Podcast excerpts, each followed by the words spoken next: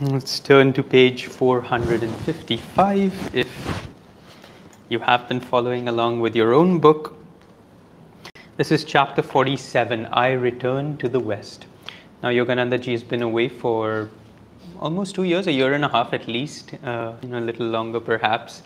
And he's been everywhere, hasn't he? All of Europe, uh, then, of course, in India, and now he's back. And on his way back, as he made that promise, he stops in London, and this is where our chapter begins. I have given many yoga lessons in India and America, but I must confess that as a Hindu, I am unusually happy to be conducting a class for English students. My London class members laughed appreciatively. No political turmoils ever disturbed our yoga peace. Now, of course, this is the 1930s. England rules India. We're under the British Raj, and so for Yogananda ji to be there in London now and to share these yoga principles with the British nationals and citizens is uh, you know, a touch paradoxical, but of course, there is no paradox in love of God. And so Yogananda ji is humorously enjoying his time in London. India was now a hallowed memory. It is September 1936, and I am in England to fulfill a promise given 16 months earlier to lecture again in London. The English tenacity has admirable expression in a spiritual relationship the London yoga students loyally organized themselves after my departure into a self realization fellowship center, holding their meditation meetings weekly throughout the bitter war years. So 1936 is also, you know, uh, a tumultuous period, or at least the start of a tumultuous period. Uh, Hitler's just become the head of Germany and even from 1936 and just a couple of years earlier, he'd already started annexing parts of Europe. And he went into, you know, took over Austria, Czechoslovakia, he wanted to go into Poland. And all this while the other countries, primarily Britain and France, they'd been kind of watching what's going on. They're trying to give him a lot of room just to make sure that nobody gets provoked and it doesn't lead to another war. But of course, we know that it does. And so it's nice to see that these people who've at least received something, you know, powerful for themselves now can come together, have satsang. It would be an interesting thing for us to think if we're in the middle of some major calamity, would we be all coming together and connecting or not? would we be hiding? Would we be running? Because, you know, they didn't. London was not spared at all. It was constantly being bombed throughout the world war. So imagine for these people to still come together weekly despite that, to have their sadhanas, to have their satsangs together. I mean, that's the kind of, you know, impressive dedication uh, the spiritual path requires. Unforgettable weeks in England, days of sightseeing in London, and then over to the beautiful countryside. Master always enjoyed to see everything that he could. He never missed an opportunity to enjoy the beauties of this world. Mr. Wright and I summoned the trusty Ford to visit the birthplaces and tombs of the great poets and heroes of British history. One interesting side note, which he doesn't mention here, is that Yogananda himself, in a previous incarnation, was William the Conqueror. He was, um, well, we call him a British king, but actually he wasn't a British king. He was French. He was from Normandy, and he was he came over to England and conquered England, hence the name William the Conqueror. So he's somewhat of a British villain. They don't look upon him very kindly. But uh, an interesting fact, I'm sure he went and visited all of William's places as well and was remembering, oh yeah, this is where I did this and this is where I did that. Did Swamiji say that he was the one who created the English speaking language? Yeah, or? there were some very interesting um, elements to William the Conqueror's life that a he united england in a way that it never was until that time. It was england was primarily broken into you know noble families barons chiefdoms and they all more or less functioned cohesively but they also were very antagonistic to one another. Everybody was trying to just kind of increase their own you know property increase their own power. But when william came and conquered england he was the first to unite a, all of them, into what became England, became a one contiguous country. He also, I think, began the early formations of what eventually became the parliamentary system, where the you know the king was there, but also others had a say, and he created a council, and so you know he put into things that didn't exist prior to that. It was just the emperor's word was final; nobody else get, got to really participate in the governance of the country. Whereas over here, he created you can say almost the seeds of what became the democratic process to a certain degree. Uh, he also, indeed, though he spoke French, uh, and you know, back then, the I don't know what the British language was, but it was some sort of a Celtic, you know, Gaelic, I don't know, uh, dialect. But he started the process, at least I don't know how that must have come about, of eventually kind of creating and uniting the country also in one language, which became the English language. And it's mm-hmm. no, Sorry, go you finish. fin- no, no. You finish? I'll, I'll, fin- I'll add when you finish your Okay. thought. I was just saying it's interesting because you think of a great master like Yogananda or any great soul, because he came as William the Conqueror, already a freed soul, not you know, not like oh I'm still working out my karma and therefore, but this is not a role we would think of a self-realized master should choose. You know, like a king of in, involved in bloody war and not even particularly then espousing some great spiritual truths. Just, all right, my job is now to form a country, to form a language, to form a governance system. But then when we look at England centuries later, it then conquers more than half of the world, spreads its language, spreads its governing systems, spreads the way that it has, you know, so everything that William the Conqueror, you can say, almost started and instituted eventually spread to the whole world, leading to a greater unity of the world, leading to the globalization that we experience now because everywhere English is the common language. Every in the majority of the world, the democratic process is looked upon as, at least right now, the most you know. Uh, I mean, most convenient, but perhaps also the most right and appropriate for this day and age. And so it's interesting how these masters don't just come for, oh, you know, they are dhyan karo, meditate karo. They also have to come and redirect just civilizations and how history is going to function, how people are going to. So Yogananda has to come in the 1100s, so that somewhere in the 1900s, the world looks like the way the masters are wanting it to look. And it's just an interesting thought. Yeah. In fact, for any of you who are interested in past lives, there is a fascinating book that one of our devotees wrote several years ago. In fact, uh, guided by Swami Kriyananda, he asked her to do research about this. And the book is called Four Lives, Two Souls. And it's the similarities for all of you who are familiar with Yogananda's mission and his teachings and want to know a little bit more of his previous incarnations. This is a fascinating book where there is you can see the not just the personality traits the comparison between william the conqueror and yogananda but but their mission and how their divine power was reflected then in that incarnation and how god was using yogananda in this more actual incarnation and of course, it speaks a little bit of uh, William the Conqueror descendant and Yogananda's legacy in the form of his disciples. And of course, Swami Kriyananda is part somehow of that book as well.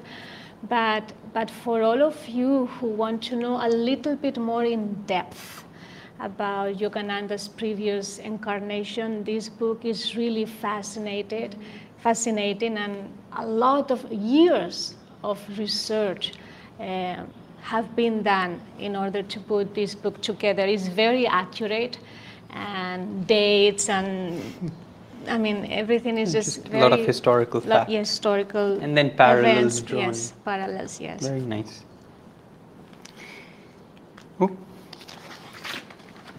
Our little party sailed from South, Southampton, from Southampton for America in late October on the Bremen.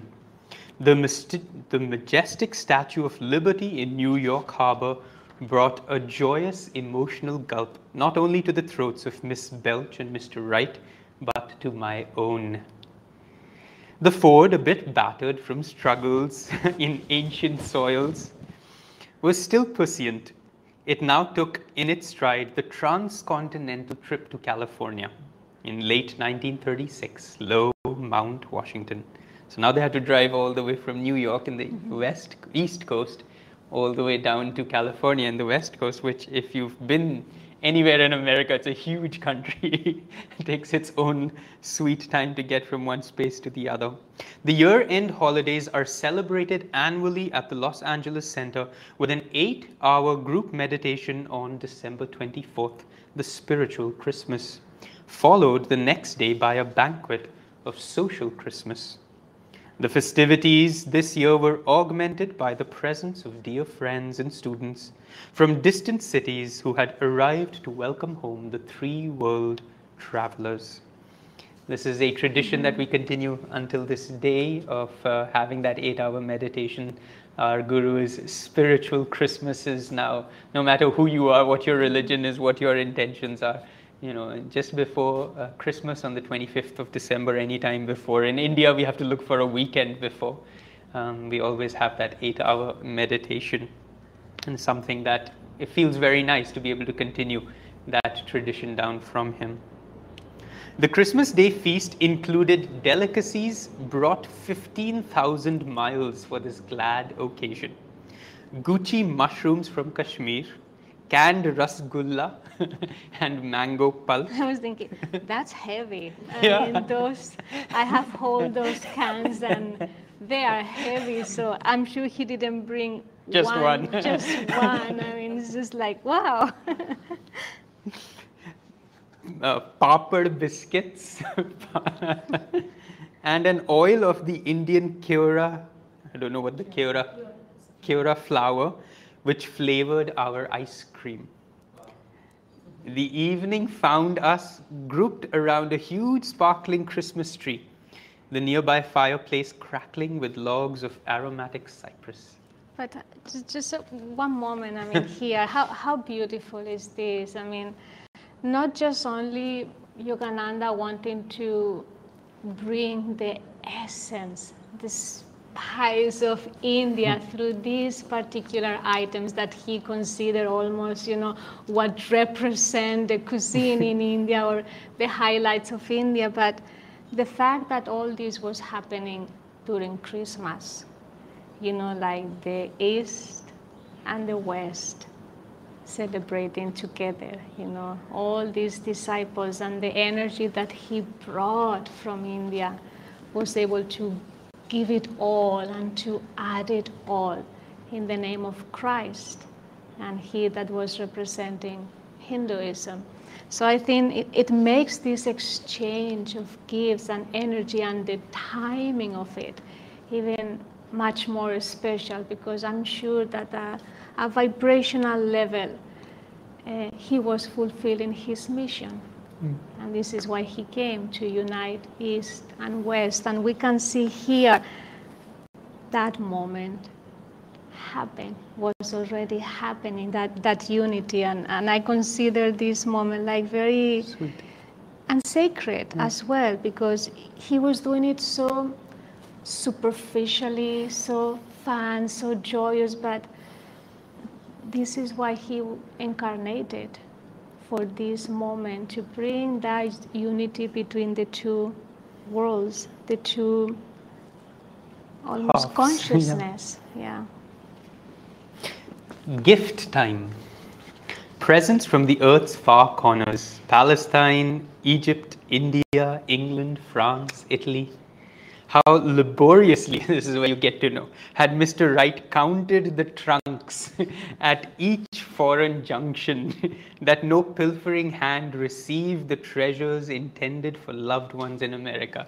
How many trunks must have grown day by day, I, space I can imagine really master being so peculiar and don't forget this and don't forget that and did you put that and did you can did you write the name, you know, like it, it I think Master had that practical mind that he knew everything about everyone and every little gift that he bought for particular disciples. So it was it was important that those trunks would be safe. Safe. plaques of the sacred olive tree from the Holy Land, delicate laces and embroideries from Belgium and Holland, Persian carpets, finely woven Kashmiri shawls, everlasting fragrant sandalwood trays from Mysore, the Shiva's bull's eye stones from central provinces, old Indian coins of dynasties long fled, bejeweled vase, vases and cups, miniatures, tapestries, temple incense and perfumes, Swadeshi cotton prints, lacquer work, Mysore ivory carvings, Persian slippers, uh, quaint old illuminated manuscripts, velvets, brocades, Gandhi caps. so sweet. I can think of all the. There's a photo of uh, Rajarsi Janakananda wearing a Gandhi cap. Potteries, tiles, brassworks, prayer rugs, booty of three continents. So much he must have carried, my goodness, and how many people would have gathered and yeah.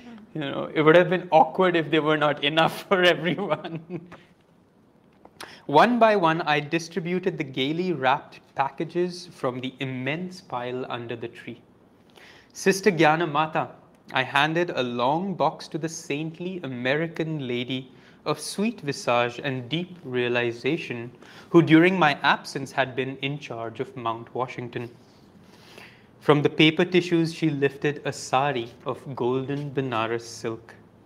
Thank you, sir. It brings the pageant of India before my eyes. Mr. Dickinson, the next parcel contained a gift which I had brought, bought in a Calcutta bazaar. Mr. Dickinson will like this, I had thought at the time.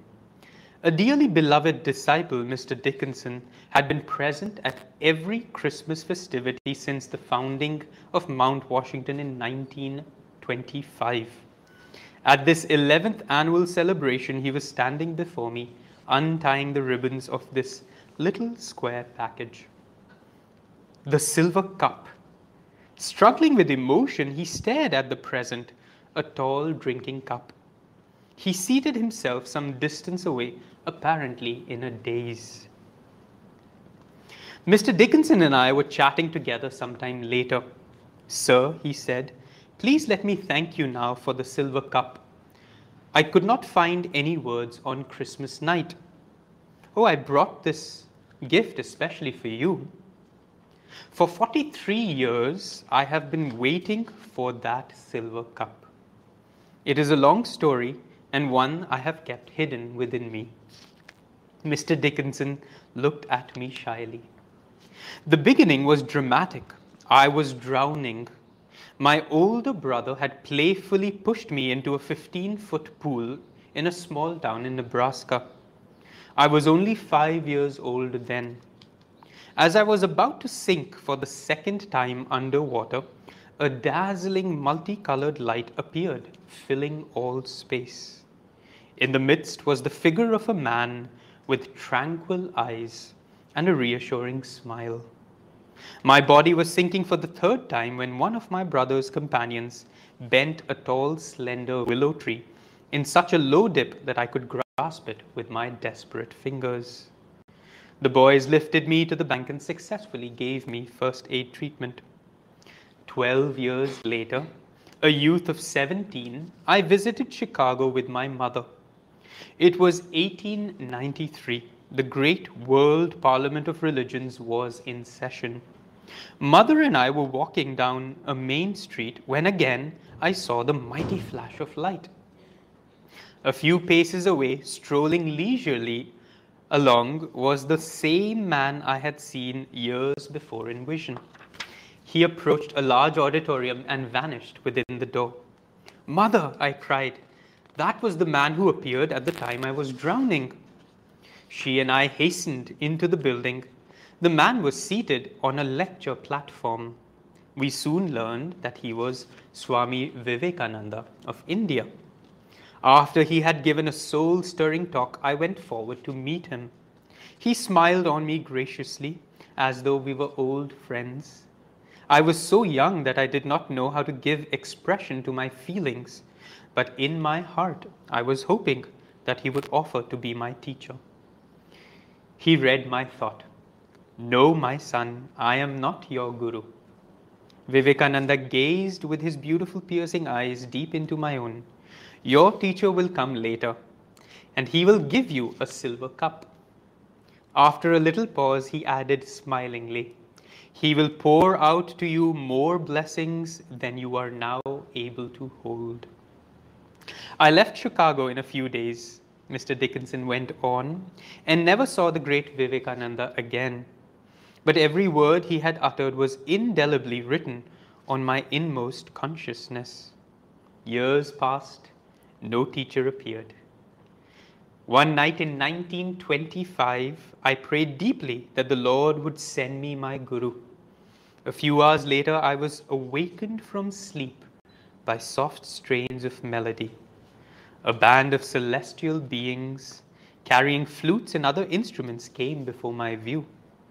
After filling the air with glorious music, the angels slowly vanished.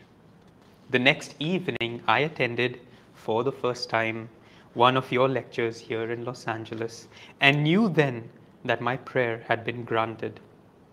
We smiled at each other in silence.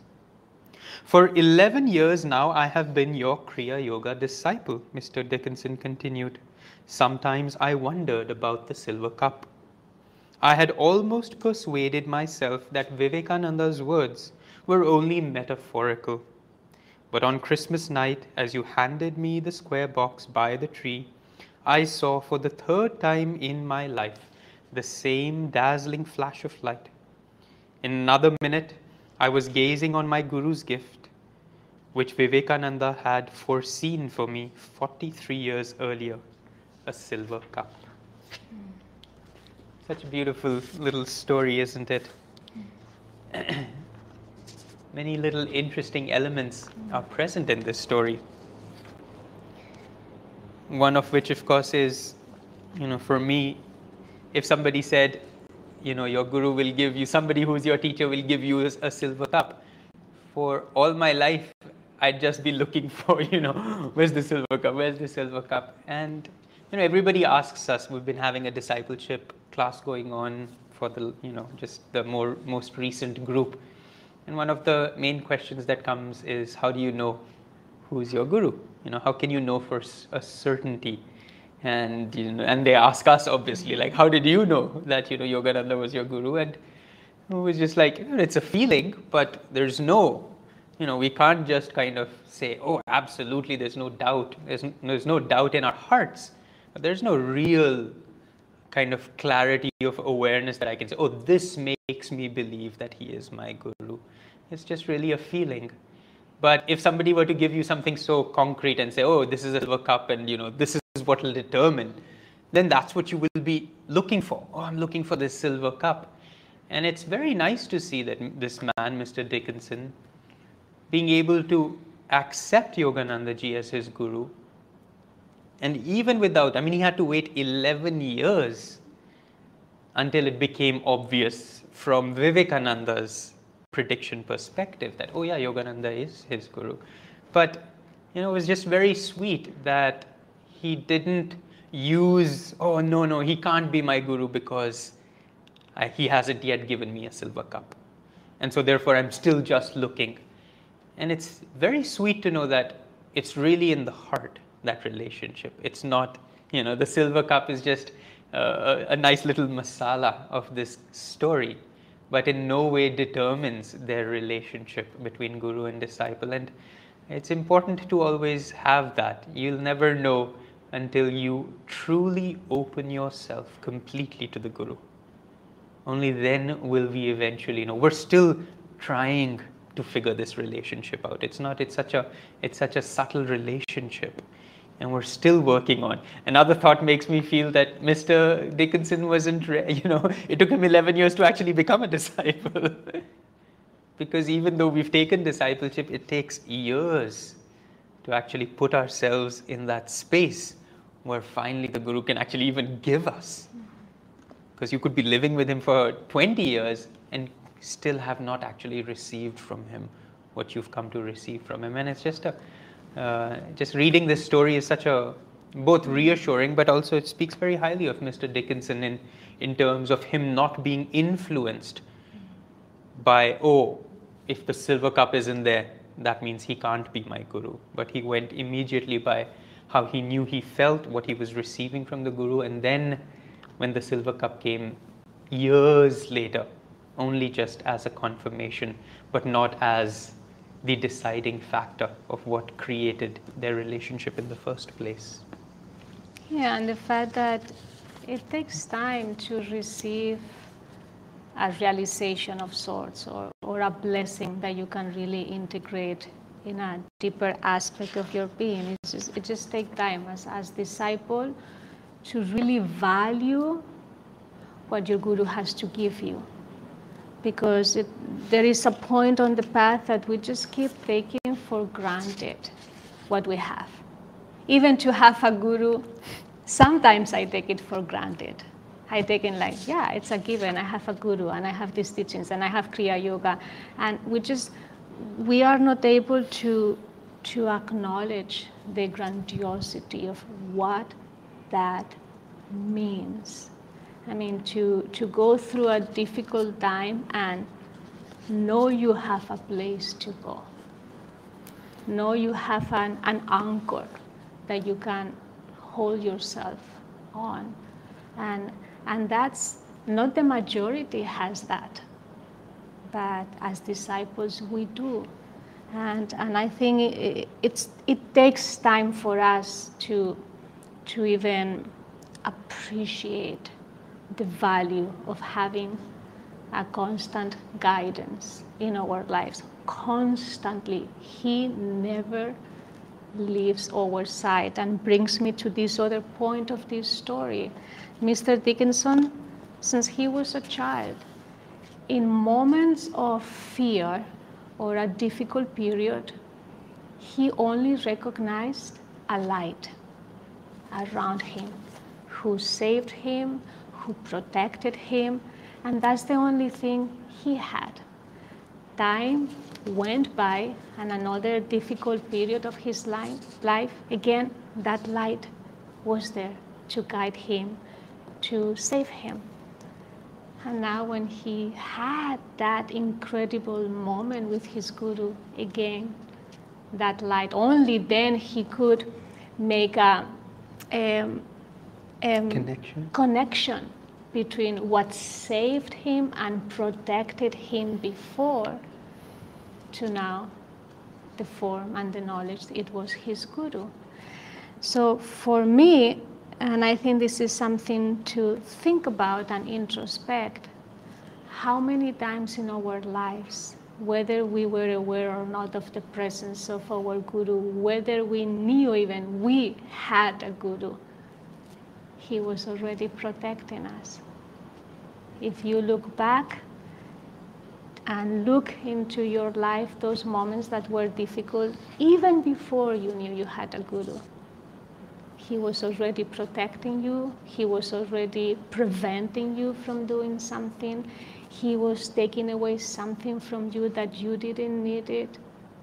And, and all of us, all of us have that in our lives. So I, th- I think it's, it's good for us to look back into our lives and, and appreciate those moments where now in retrospect we, we can see we were prevented and saved from perhaps a horrible karma or from death death or from you know an action that could have created many you know consequences so, yes, we all have that light around us. And sometimes, yes, it comes in the form of the guru later on, but, but it's there daily, daily hmm. around us. So, it will be good to see if we can tune into it more often than not. Also, to have to wait that long was such a must have been a hard thing for Mr. Dickinson, me waiting all those decades. But you know, just being so sure that it's about to come, it's about to happen. well, we just finished chapter 47. We're off to chapter 48. Now, in the original 1946 version, this is the last chapter. But then in 1952, just before Yoganandaji's passing, he added a final chapter, which were the years 1940 to 1951. So we'll just go through this 48th chapter. It is at Encinitas in California. A surprise, sir.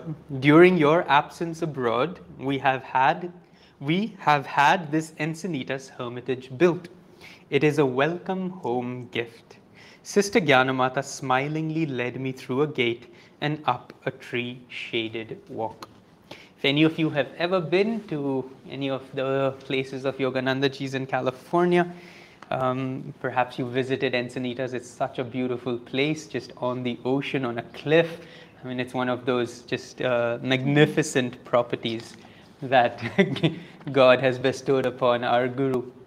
It's also one, if you remember, years earlier in his Guru's hermitage as a young boy, when Sri Yukteswarji told Yogananda, You're not paying attention to me.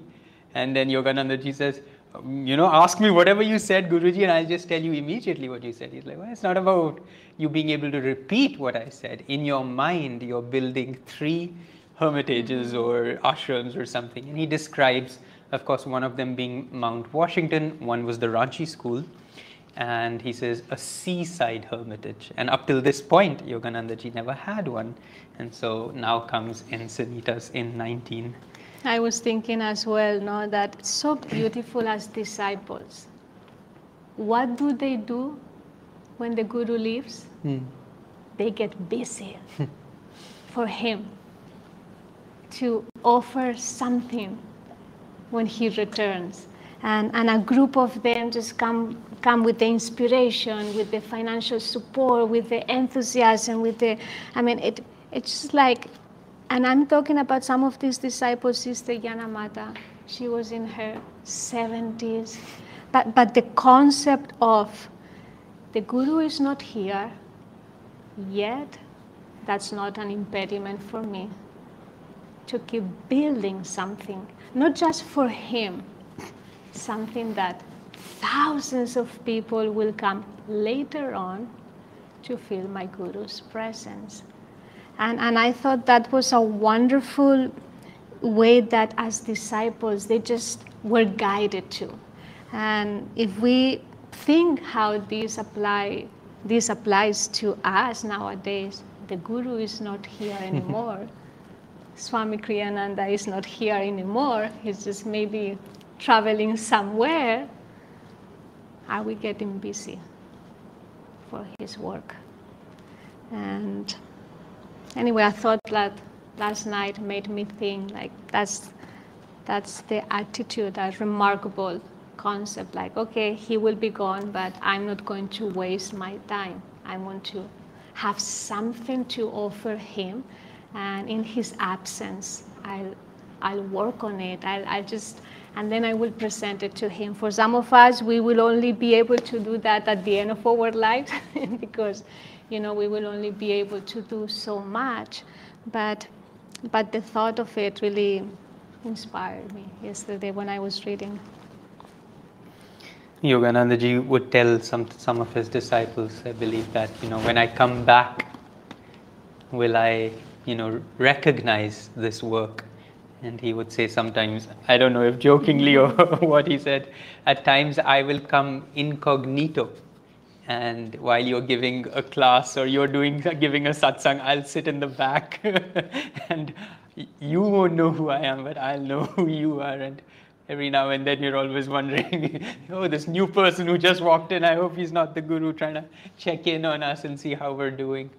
But yeah, he's always going to come back. Is it already 200 years? No, he said he'd kind of slip in every now and then too. I don't think, I don't know if he means only after 200 years, but um, the point being, as Narayani said, is that uh, we're building also for when he comes back. so he's going to keep coming back to see what's happening. You know, how are these? How are the kids doing in the absence of the parents? And for other disciples as well. No, I when I went to Encinitas for the first time, I was like, so, I mean, you could really feel the presence of Yogananda, and that's something that he didn't even build. Were his disciples, and many of us through Ananda, we feel so strongly Master, and Master didn't even build it. It was a direct disciple. So it's like each one of us eventually will will, will have that responsibility and the blessings and the power and the inspiration will be bestowed on us in order to to offer that as our gift to the guru for other disciples that will come. I mean, it's like the legacy continues. It's like never end, like a father to a child and then the grandson. You know, it's like that's the legacy that is given to us and the responsibility each one of us can leave something behind for somebody else to benefit from the good karma of the Guru through your inspiration. Encinitas is also where the autobiography of a yogi was written, so it's a, a, very special place from that perspective as well. I saw a building jutting out like a great white ocean liner toward the blue brine. First speechlessly, then with oohs and ahs, and finally with man's insufficient vocabulary of joy and gratitude, I examined the ashram 16 unusually large rooms, each one charmingly appointed. The stately central hall with immense high ceiling windows looks out on a united altar of grass, ocean, and sky, a symphony in emerald, opal, and sapphire. A mantle over the huge of the hall's huge fireplace holds the framed likeness of Lahiri Mahashaya smiling his blessing over this far Pacific heaven. Directly below the hall, built into the very bluff, two solitary meditation caves confront the infinities of sky and sea. Verandas, sun-bathing nooks, acres of orchard, a eucalypti grove, flagstone paths leading through roses and lilies to quiet arbors, a long flight of stairs ending on an isolated beach and the vast ocean and the vast waters was dream ever more concrete. May the good may the good and heroic and bountiful souls of the saints come here reads a prayer for a dwelling from the Zend Avesta fastened onto one of the hermitage doors and may they go hand in hand with us, giving the healing virtues of their blessed gifts, as widespread as the earth, as far flung as the rivers, as high reaching as the sun, for the furtherance of better men, for the increase of abundance and glory. May obedience conquer disobedience within this house. May peace triumph here over discord free hearted giving over avarice, truthful speech over deceit, reverence over contempt. That our minds be delighted and our souls uplifted. Let our bodies be glorified as well. O light divine, may we see thee, and may we approaching come around about thee, and attain and attain unto thine entire companionship. Zend-Avesta, I believe, is the scripture of the Zoroastrians. And so it's just sweet that they put this entire little section above the hermitage walls. The Self Realization Fellowship had been made possible through the generosity. The Self Realization Fellowship Ashram, sorry, had been made possible through the generosity of a few American disciples, American businessmen of endless responsibilities who yet find time daily for their Kriya Yoga. Not a word of the hermitage construction had been allowed to reach me during my stay in India and Europe. Astonishment, delight. How sweet for these disciples to must have been like in their hearts, like, oh, should we just mention something to him? And you know, because there, there was a lot of correspondence back and forth. And back then it was all through letters. I mean, imagine how long that would have taken. But we've, we've got several collection of letters between Yogananda ji and uh, Rajarsi. Gyana Mata ji, between Rajarsi Janakananda, who was his successor, you know, and just and not even one mention that we're planning anything, thinking anything. I mean, it's hard to believe knowing that you are dealing with a self realized master that knows every thought you think. but maybe, you know, God prevent, you know, remove that perhaps, you know, well, he's, he's playing his the but play, so it, he- it feels that he was really astonished by it. During my earlier years in America, I had combed the coast of California in quest of a small site for a seaside ashram. Whenever I had found a suitable location, some obstacle had invariably arisen to thwart me.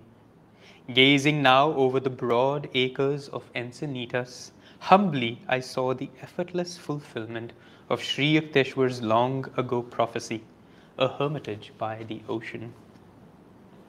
It's also an interesting point to contemplate, isn't it? Uh, you know, we keep saying self-realized masters, these, you know, free souls, they come and, well, they also don't find the property they're looking for and they also run into obstacles and they also have problems and they also, you know, need to play the play. They- They're not just going to come and say, oh, I want a seaside hermitage, pum, you know, oh, now I want this amazing little place, pum, you know. They just have to go about it. And mostly, and this is an interesting, they have to go about it for us because we have to be involved in all these processes. And so Yogananda is just like looking for a seaside hermitage, and all his disciples are like following around with him. And then they get to find it, and then they get to build it. And for them, what happens to them, the transformation, the flow of grace that allows them to do that, you know, that's really what the guru is most interested in, whether it's a seaside ashram, whether it's something else, whether it's just our daily meditations. They just have to kind of put keep up these appearances so that we also keep putting out energy. And you can see Yogananda would have gone, you know, even when he was looking for his first ashram, just property after property dealing with just you know these agents who i'm sure were trying their very best to wrestle out as much more as you can from them and just go through that whole reality and sometimes yes sometimes no. Sometimes it's too expensive. Sometimes they don't have the money. I mean all those things played out. And then inwardly, you know, like at that moment, how many, you know, emotions, even though they were probably not human emotions, but the fact that he, he was going back to that moment when his guru told him, you know, like, like now referring everything back to Sri Yukteswar. Like, wow, I mean, everything that you said is happening and, and, and the satisfaction of sharing that moment with his guru, like, like making him part, like all this is because of you. I mean, so that, that mental exchange of, of bringing Sri Yukteswar into what was being manifested just through that promise that, I don't know, he saw that vision and I can only imagine Yeah. what that could have been for Master and bring Sri Yukteswar there in that hermitage. Many happy months sped by. In the peace of perfect beauty, I was able to complete at the Hermitage a long projected work, Cosmic Chants. So even the cosmic chants were written in Encinitas. I set to English words and Western musical notation about 40 songs, some original, others my adaptations of ancient melodies.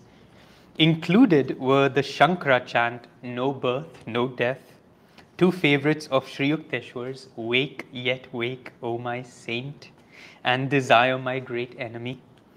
The horary, the hor, hoary Sanskrit hymn to Brahma, old Bengali songs, What Lightning Flash and They Have Heard Thy Name, Tagore's Who Is in My Temple, and a number of my compositions.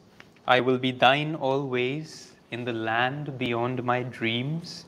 Come out of the silent sky, listen to my soul call in the temple of silence, and thou art my life. It's nice to hear all these Yes. titles that there. so many of us have, you know, a relationship with many of these chants, and uh, it's nice to kind of contemplate the time that Yogananda was kind of channeling them, composing them, thinking of them, singing them, and all of that happening in this hermitage. Up till this point, in fact, it is after Encinitas that Yogananda ji really starts uh, putting more energy into writing. yeah. He withdraws from a lot more travel and setting up centers. Now, you know, that starts to happen. So many disciples have come up and are taking on so many of the responsibilities for the work. And now he focuses on writing, you know, the autobiography of a yogi, other uh, things. The Gita, of course, was not written here. He still I has a, a auto- desert retreat. The autobiography of a yogi was written there, not At in Encinitas. yeah, at Encinitas, yeah. Um, and so on and so forth. And the cosmic chants, of course, which is such a powerful legacy of Yogananda Ji's, these chants that we sing every day. For a pre- preface to the sound book, I recounted my first outstanding experience with the receptivity of Westerners to the quaintly devotional airs of the East. The occasion had been a public lecture. The time, April 18th, 1926. The place, Carnegie Hall in New York. Mr. Hunsicker, I had confided to an American student, I am planning to ask the audience to sing an ancient Hindu chant, O God Beautiful. Sir, Mr. Hunsicker had protested, these Oriental songs are alien to American understanding. What a shame if the lecture were to be marred by a commentary of overripe tomatoes. I had laughingly disagreed. Music is a universal language. Americans will not fail to feel the soul aspiration in this lofty chant. We know this chant, it was originally, in fact, a composition by Guru Nanak. Oh God, beautiful, Hey Hari Sundar. During the lecture, Mr. Hunsicker had sat behind me on the platform, probably fearing for my safety. His doubts were groundless. Not only had there been an absence of unwelcome vegetables, but for one hour and 25 minutes, the strains of O God Beautiful had sounded uninterruptedly from 3,000 throats. Isn't that beautiful? 3,000 people in that hall chanting, Oh God, beautiful, for an hour and 25 minutes. Even we don't do it that long. Your hearts had soared. Oh, sorry. Blase no longer, dear New Yorkers, your hearts had soared out in a simple pain of rejoicing. Divine healings had taken place that evening among the devotees chanting, with love, the Lord's blessed name. There's another very beautiful part of this. Divine healings took place that day as people were singing. It's a very kind of often not thought of element of the music. We think of the chanting as, oh, you know, it's just okay, it's devotional, it's part of my sadhana, it opens my heart, it allows me to go into meditation more deeply. But uh, there's also a very powerful healing energy to a lot of this music. And sometimes uh, it can be used very, very effectively. Is just singing this, these chants, and perhaps we can try with "Oh God, Beautiful," since Yeah. Yogananda ji here mentions this chant. You know, it led to many healings, but of course you have to sing it for. You know, you can't just sing it for two, three minutes and say "Kuch ho nahi raha hai." Where are we in time? Oh, maybe that's that it. I guess we should pause here. It's lovely at a lovely high note of mm-hmm. divine healings through this music. We have really only six, seven more pages, and hopefully, and we have another chapter if we choose to go into that. There is a beautiful movie, no, not movie, documentary that was made about mm, Yogananda and it's called mm, Awake. And you can see in that documentary this very moment of Yogananda's life where, where he goes to India, he returns to India for a year and a half, you know, for a pilgrimage and visits all these saints and receives so many blessings. But then when he comes back, he's not the same anymore. Something shifted, within, within um, he received perhaps a different guidance. Now your mission will be different. Your energy should be invested somewhere else. Um, you can see that Yogananda start, started uh, working with more close disciples. You know, like he, his mission somehow, his dharma, I would say, shifted a little bit.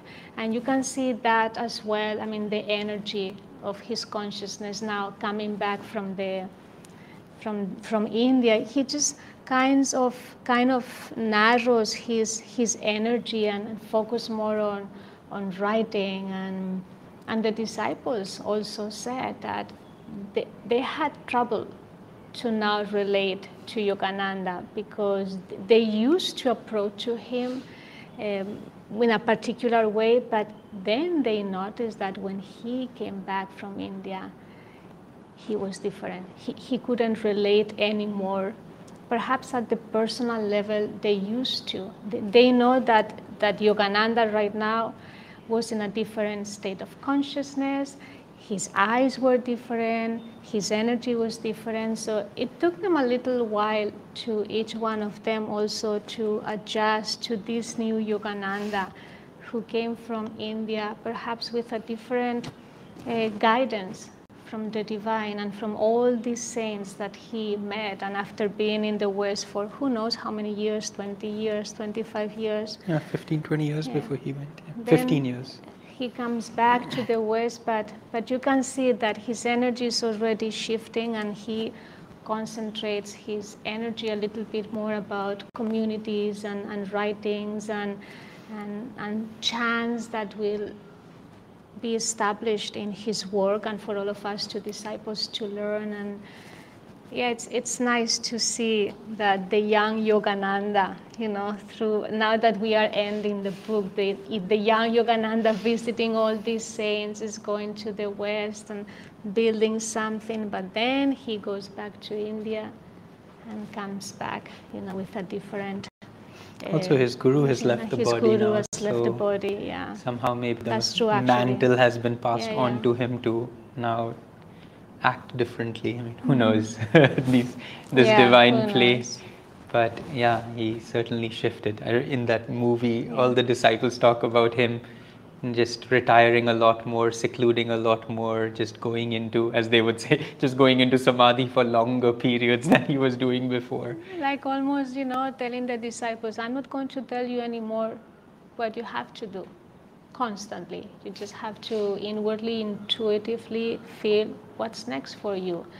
And anyway, it's a good place for us also to, to think how the guru now that he's not in the body anymore. He's constantly guiding us to what's next for us what what he's trying to do through us